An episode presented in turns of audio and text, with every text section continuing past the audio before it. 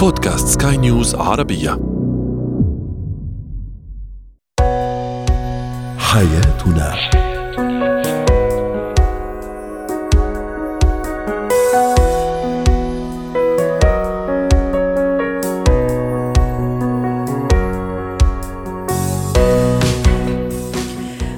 الكرام أهلا بكم معنا إلى حياتنا فضاؤكم اليومي الذي يعنى بشؤون الأسرة وباقي الشؤون الحياتية الأخرى والذي يمكنكم الاستماع إليه عبر منصة سكاي نيوز ارابيا dot com slash podcast وباقي منصات سكاي نيوز العربية الأخرى. شاركونا على رقم الواتساب 00971 معي أنا آمال شاب. اليوم نتحدث عن التعلق المرضي بالشريك ماذا يعني هذا التعلق؟ أسبابه وكيف نتعامل ونتخلص منها أيضا؟ فوائد تعليم الموسيقى للأطفال وأخيرا إتيكيت دعوة الموظف لزملائه على آه، الأكل بمناسبة ترقية مثلا سيان مولود جديد نجاح وما إلى ذلك.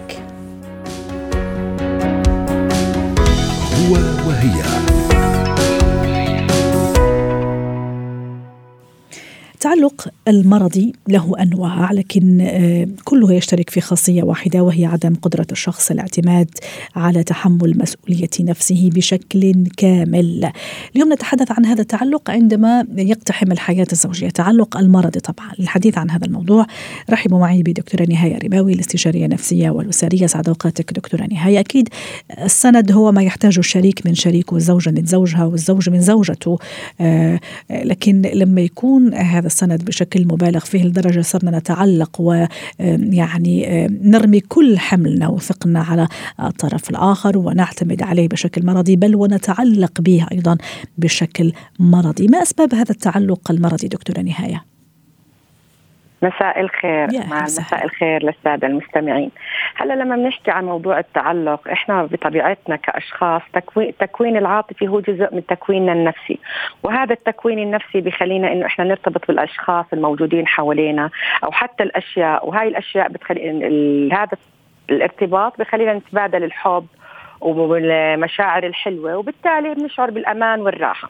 هلأ أحيانا إذا كان في عندي تعلق بأحد الأشخاص الموجودين بحياتنا سواء كنا بمرحلة الطفوله تعلق بالأب أو بالأم أو بالإخوة أو بالأقران بطريقة مرضية إنه لا أستطيع إكمال حياتي بدونهم وبصير عندي بعض السلوكيات أو بعض الأمور النفسية الشعورية اللي بتضايقني بسبب هذا التعلق بيكون خلل في نوع الارتباط. هذا ما نسميه التعلق المرضي. وفي عندنا شكل شكل من أشكال التعلق المرضي هو التعلق بالشريك العاطفي أو الزوج يتعلق بزوجته أو الزوجة تتعلق بزوجها وبتصير حياتهم وسلوكاتهم كلها نتيجة لهذا التعلق المرضي وبالتالي يؤدي إلى حدوث مشاكل وعدم شعور بالأمان والراحة والسند اللي أنت حكيتي عنه. دكتورة نهاية هذا المتعلق بالمتعلق به يعني هذا الشخص الذي يتعلق بهذا الشكل المرضي، هل يحس وهل عارف أنه تعلقه هذا مش طبيعي زاد عن حده مرضي ممكن حتى يجيب نتائج عكسية ممكن عم يخنق الطرف الآخر عم يأذيه من غير ما يعرف وعنده مبررات بداعي الحب بداعي الاهتمام ولا لا هو مش أو هو ممكن عارف بس مش قادر يتخلص من هالتعلق؟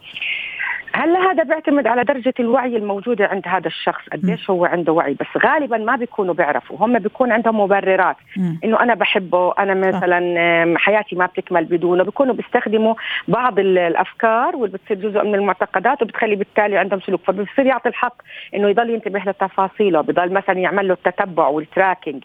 بضل مثلا إنه يحس إنه لازم أنت تهتم فيي ولازم إنك تضلك موجود بحياتي. وأي مشاركة من أي طرف آخر خارجي مش من حقوقه وبالتالي يؤدي إلى حدوث المشاكل وبيبدا التعلق المرضي ينعكس على المتعلق. المتعلق والمتعلق به لأنه آه، الطرفين بالتالي بهاي العلاقة بيكونوا مش مرتاحين أو بيعانوا من هذا المرض بيكون له آثار سلبية. لكن غالبا ما بيكون عارف لعند ايمتى لعند ما ينطلق التعلق لشخص آخر. هلأ بالتعلق المرضي إذا كان ناتج عن اضطراب نفسي زي اضطراب الشخصية الحدية أو الاعتمادية إذا وجد البديل بصير هذا الشخص بالنسبة له مش مهم. بس لازم يكون في عندي طرف بعتمد عليه أو طرف موجود إنه عم بهتم بتفاصيل بتفاصيله وهون هذا لما يكون مرضي. بس لما مرات الزوجة تتعلق بزوجها أو الزوج يتعلق بزوجته بطريقة فيها اهتمام بالتفاصيل هي مؤشر وليست اضطراب. فحتى ما يتطور تكون عارفة لا إنه بيكون في مساحة في هي بدها تشتغل على حالها بطريقة وهي كلها لها أسباب. يعني ما بيجي واحد أيوة على ذكر الأسباب. دكتورة نهاية معقولة كمان هذا الشخص المتعلق بشريكه يكون من قبل مثلا كان عنده تعلق ب بالأم خلي أقول بأحد الأبوين ممكن تعلق بشخص وهمي. ثم لما إجا هذا الشريك لقى فيه الشخص اللي راح يسقط فيه هذا التعلق المرضي. هلا الحاجة للأمان الشعور بالأمان. فهمت هدول الناس اللي عندهم تعلق مرضي غالبا يحتاج إلى شخص آخر خارجي حتى يحسوا بالأمان. فغالبا بيكونوا من طفولتهم في أسباب معينة طفولة غير سوية قد تكون مثلا عدم اللي هو عدم الشعور بالإشباع العاطفي. يعني تعرضوا للإهمال النجلكتنج من أهم الأسباب التي تؤدي إلى شعور الشخص بالتعلق. إنه هو كان مهمل ما كان حدا يهتم بمشاعره ما حدا تعامل مع مشاعره بالطفولة بطريقة سوية عدم مبالاة بمشاعره فبصير بتعلق بطرف ثاني حتى يخفف هاي المشاعر السلبية الموجودة عنده حتى يشعر بالأمان. فبصير مثلا أحيانا تعلق بالوالد بالوالدة أحيانا بصير بعدها بفترة في مرحلة المراهقة بصير الصديق أو القرين الأقران. بعدها مثلا لما يتزوج بصير الزوج. فلازم يكون في عندنا شخصية تعلق هذا في التعلق المرضي حتى يضل يشعر بالأمان والراحة. هدول الناس ممكن يكون زي ما حكينا تعرضوا لتنمر لتحرش. بالآخر هي نتيجة مشاعر غير سوية تولدت عند هذا الشخص بصير يعملها تعويض بعلاقة التعلق. وقد تؤدي بالتالي إلى اضطرابات في الشخصية. عشان هيك في عندنا ثلاث يعني اضطرابات. غالبا هدول الناس بيكون عندهم تعلق مرضي. عشان هيك بدك تنتبه للشريك إذا كان بيعاني بده مساعدة. عشان ما اللي هي؟ زي اضطراب الشخصية. آه اول شيء الحدية؟ اللي هو ال borderline personality disorder هاي أكثر حدا لازم يكون في عنده شخصية تعلق. وهذا بتعرفي كيف بتعامل مع الشخص. بكون كثير مهتم إنه كيف أنت شايفني. وإذا زعلت بضلني أجيب له هدايا. المهم آه. إنه ما تتركني. بيكون عنده عنده خوف من الهجر. خوف من الفقدان إنه يفقده. فبضل يتنازل وبضل يبكي وبضل يبتز عاطفيا حتى يضل هذا الشخص موجود. شخصية ثانية الشخصية الاعتمادية طبعا باضطراب الشخصية الاعتمادية. والشخصية الثالثة أحيانا النرجسي حتى يلاقي شخصية يمارس عليها نرجسيته بتعلق بشخص إنه لازم يكون موجود حتى أضل عندي هذا التوازن النفسي. فهدول الثلاث اضطرابات أحيانا بيحتاجوا أو غالبا يعني بديش أقول أحيانا إنه لازم يكون في شخص أتعلق به حتى أشعر بالتوازن النفسي وغالبا هذا التعلق يحدث بشكل قهري. عشان هيك بقول هو يصبح إنه تعلق مرضي. إنه بيكون محكوم بظروف نفسية له آثار سلبية بيكون في إدمان في اعتمادية. وهذا الشيء اللي بصير يأثر على طبيعتي. أنا الشخص المتعلق مثلا كيف بتأثر؟ إنه أنا بضلني أفكر فيه. بضلني مثلا إنه موجود بذاكرتي. مش عم بفكر بشيء بحياتي غيره. عم بضلني أتبع له على الفيسبوك وعلى الإنستغرام والواتساب وإمتى كان آخر ظهور له حتى لو كان زوجي بالشغل. بصير أشوف وين رحت وين إجيت. جديد فالطرف الثاني بصير ينزعج. فهون صح. هذا الشخص بصير يشعر إنه لا معنى لحياتي بدون وجوده. فتصوري واحد رابط حياته بوجودك قد إيه رح يهتم بتفاصيلك ورح يهتم بمشاعرك واهتماماتك وكيف بتتصرف. أكيد رح يكون مصدر إزعاج. دكتورة نهاية باختصار الوقت عم يداهمنا والموضوع أكثر من رائع.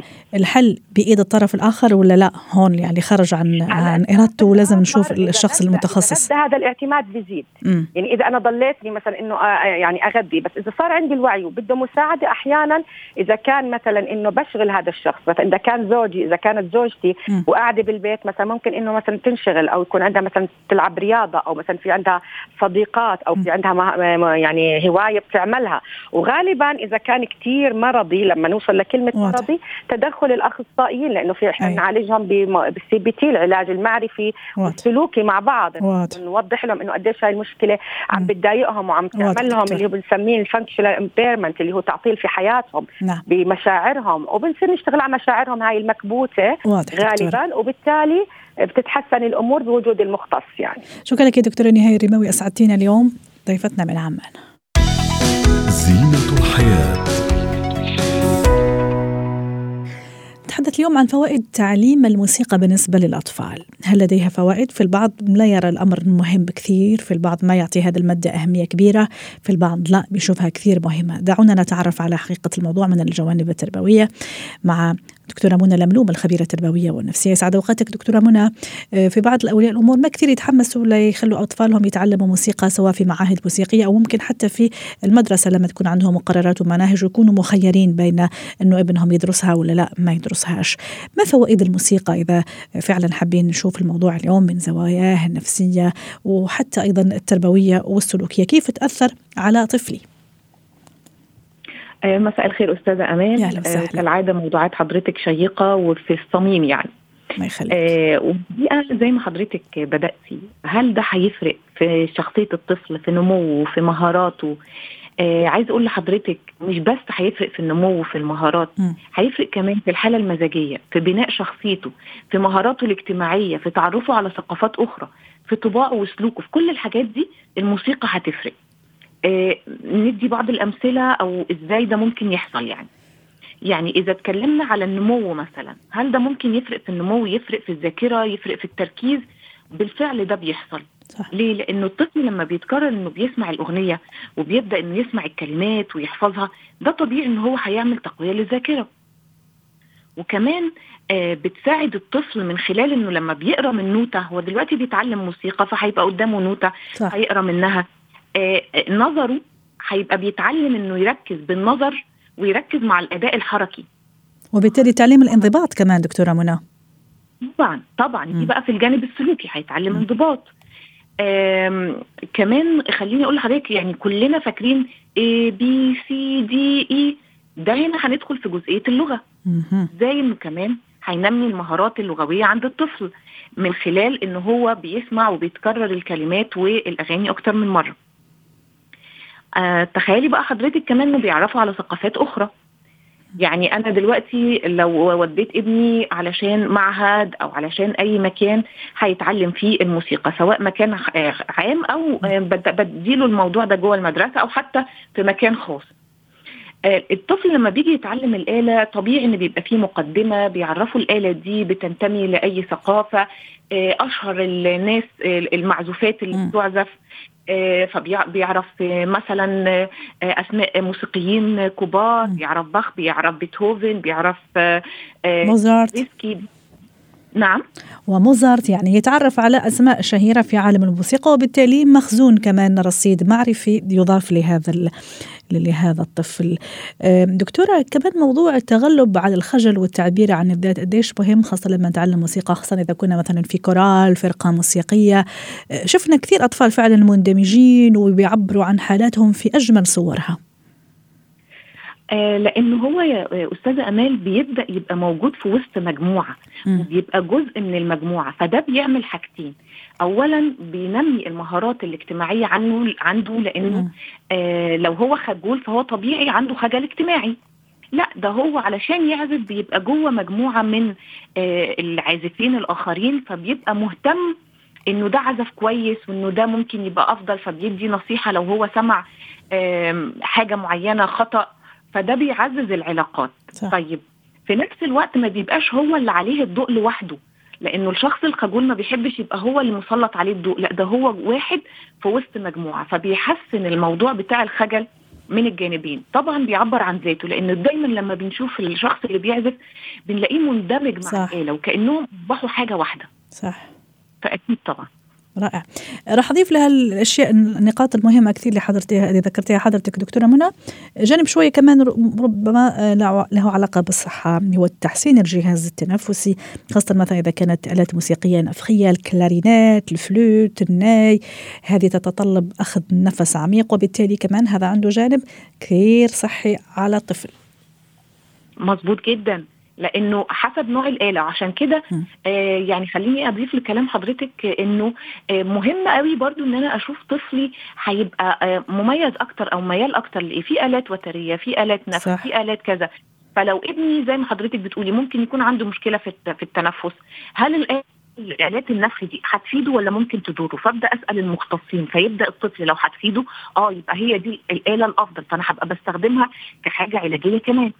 كمان خليني برضو أضيف إنه بيحسن الحالة المزاجية لأنه هيقلل من التوتر ويقلل من الإرهاق ويخلي الحالة المزاجية بتاعت الطفل اللي بيعزف دي جميلة قوي لأنه بيشوف كمان تشجيع الناس وتصفيقهم ده هيديله بالإضافة الكلام الجميل ده تعزيز لثقته بنفسه. صح.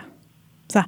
أه، موضوع الصبر كمان أشرنا ليه يمكن بشكل سريع وكمان أنا حابة أرجع له موضوع الصبر اللي هو كمان ممكن نربطه بموضوع الانضباط أه، الالتزام بالنوتات الموسيقية الالتزام بمثلا مثل ما قلنا خاصة إذا كان في كورال نبدأ في وقت معين وننتهي في وقت معين. مثلا إذا كنا أه، كمان في فرقة موسيقية ممكن نستنى اللي عم يعزف على العود ثم أنا أجي اللي عندي الكلارينات وما إلى ذلك. يعني الفكرة أنه موضوع الصبر هذا كثير مهم وراح يعززه.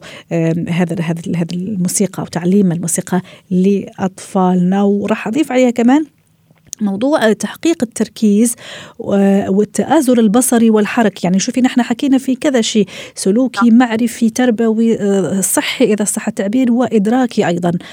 دكتورة منى حتى نختم معك. آه، طبعا لأنه هو في النهاية الطفل لما بيجي يعزف آه، الآلة الموسيقية آه، هو بيبقى جزء من المنظومة زي ما حضرتك قلتي. فهو أنا هعزف دلوقتي وهسكت لأنه في حد تاني هيدخل بآلة أخرى. م. الآلة الأخرى دي لما هتعزف وتوقف عند الجزئية دي هبدأ أنا أعزف. فبيبقى فيها تناغم مع المجموعة والتناغم مع الشخص نفسه. يعني الشخص اللي مع التناغم وحركه ملتزمه الوقت بعمل الأداء الحركي بتاع الآلة مظبوط. وأنا جزء من المنظومة ككل فبسكت وبعزف في الوقت المناسب بالنسبة لي. فطبعا فيها انضباط وفيها صبر أكيد. شكرا لك دكتورة منى لمنوم. اسعدتينا اليوم وابدعتي كالعادة دائما. ضيفتنا العزيزة من القاهرة.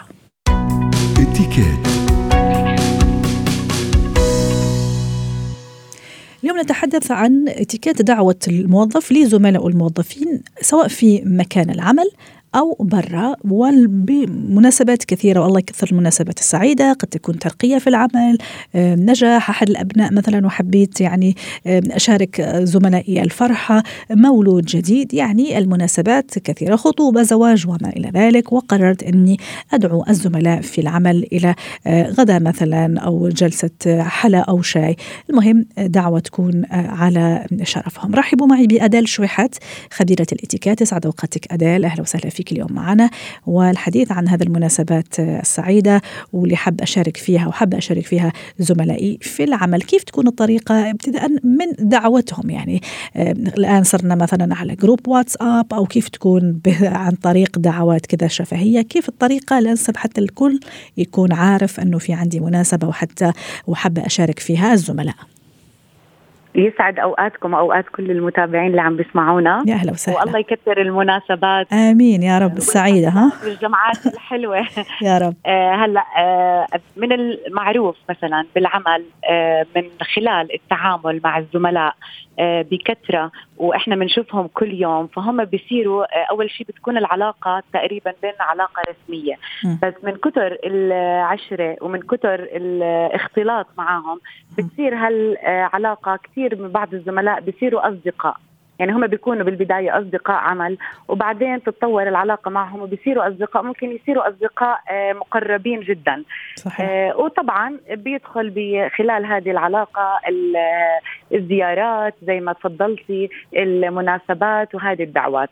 من المهم إذا أنا كنت ببيئة عمل وبدي عندي مناسبة وبدي أعزم آه، أشخاص من المهم إني أعزم كل الجروب أو كل المكتب اللي أنا بيكون حوالي أو بنتمي لي يعني من غير المستحب إنه أنا أستثني أشخاص معينين وما أعزمهم على هالعزومة اللي أنا حابب أفرح فيها مع زملائي. جميل. نحن جالسين نحكي ادال إذا كان العزومة في مكان العمل أو في مقر العمل.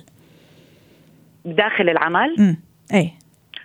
آه بداخل العمل لازم أدعو الموظفين إما شفهيا آه، كوني إني أنا بتعامل معهم دائما أو آه، ممكن أدعوهم عن طريق زي ما تفضلتي وحكيتي آه، جروبات الواتساب. جميل. وطبعا عملية الدعوة لازم تكون مسبقة. يعني مش إني أنا آخر دقيقة أدعوهم أو أخبرهم إنه في دعوة لحتى يقدروا هم كمان يجهزوا أمورهم.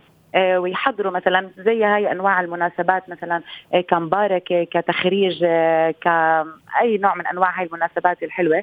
طبعا دائما إحنا كزملاء أو كضيوف ان دعينا لأي مناسبة بدنا نجيب بإيدنا هدية نكون حاملين معنا هدية. فمن المفروض إني أنا أخبر هالزميل إنه أنا بدي أعمل هالدعوة أو تفضل عنا على دعوة سواء كانت بمكان العمل أنا جايب كيك مثلا بدي أحتفل بمناسبة معينة أو دعيتهم خارج عندي بالبيت أو بمطعم. فمن المفروض إنه أول شيء ما نستثني أي حدا. وتكون العزومة إما شفوية أو عن طريق الواتساب أو ممكن اتصال هاتفي ممكن طبعا. حتى آه، هم يحضروا حالهم وأنا أحضر كمان آه، أموري وأكون عارف في عدد الضيوف اللي راح يكونوا جايين عندي. جميل.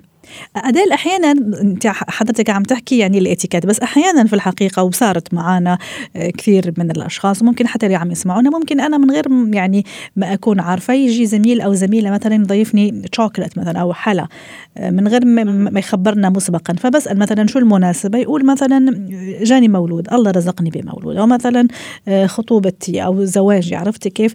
أحيانا أولا هل لازم أسأل؟ لأنه أحيانا أسأل بشكل يعني عفوي ولا ممكن أحرج الشخص؟ أو ممكن هو لازم يجي يقول لي شو المناسبة اللي ضيفني عليها؟ ثم هل لازم أجيب هدية مثلا بكرة أو بعده؟ ولا لا خلاص يعني مو شرط أو مو ضروري؟ هلأ طبعا لما هو بده يضيفني حلو من الشخص لما يضيفني يذكر سبب المناسبة إنه أنا حابب أحليكم بمناسبة المولود الجديد بمناسبة ابني تخرج مثلا. م. فحلو يذكر المناسبة. إذا ما ذكر المناسبة مش غلط إني أنا أسأل لأنه هاي ما فيها حشرية لأنه هو بادر بالشغلة. جميل. مش أنا عم باجي بتصل وعم بسأل زي ما بيحكوا out of nowhere أنا اجيت سألت سؤال لأ هو بادر بالشغلة فأنا مش غلط إني أنا أسأل آه، شو سبب أو ألف مبروك آه، شو المناسبة وهيك. بشرط بس الاكتفاء بالجواب لأنه أحيانا حتى وإذا جاوبنا ممكن نرجع نسال سؤال آخر وندخل ممكن حتى في خصوصيات. لا ما بدنا نفوت بخصوصيات بس إحنا بدنا نعرف ال headlines صح. يعني لشو هل لشو عم ألف مبروك مثلا طبعا. صح شو المناسبة وخلص. بالضبط. مش أول ما يضيفنا إحنا بدنا نحكي آه، لشو المناسبة إنه زي اللي زي الخايفين مثلا. لا حلو إنه إحنا نسأل مثلا ألف مبروك آه، شكرا كثير شو هالحلو الطيب شو المناسبة خير طب فرحنا معك مثلا.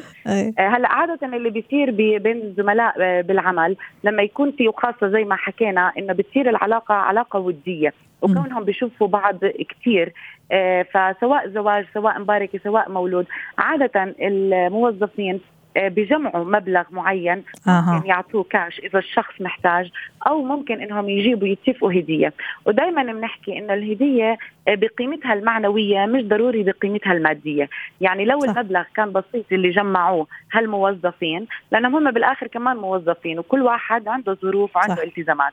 فلا بس الفكرة آه، بتدخل فرحة لقلب الشخص اللي فرحان لحتى إحنا آه، نكسر جو العمل ونكسر الروتين اللي بالعمل ونبني علاقة وصداقة آه، لأنه لما تكون البيئة موجودة البيئة العمل اللي إحنا عم نشتغل فيها بيئة ودية بيكون الإنتاجية كثير أكبر وبتكون النتائج كثير أفضل غير عن لما تكون العلاقة مبنية على الجمود آه، أو الغيرة أو صح. أو عدم آه، التفاعل بين الموظفين صحيح. فلو صح. مبلغ بسيط جمعوا هالموظفين مش غلط كثير حلو إنه إحنا آه، نقدم هالخطوه البسيطة من هالشخص الفرحان ونفرح معه.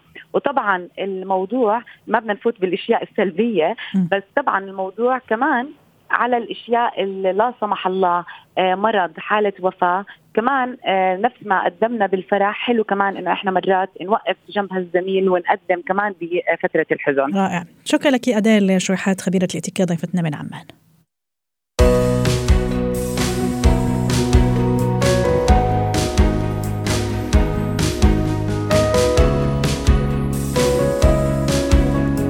حلقة اليوم من حياتنا. شكرا لكم وإلى اللقاء.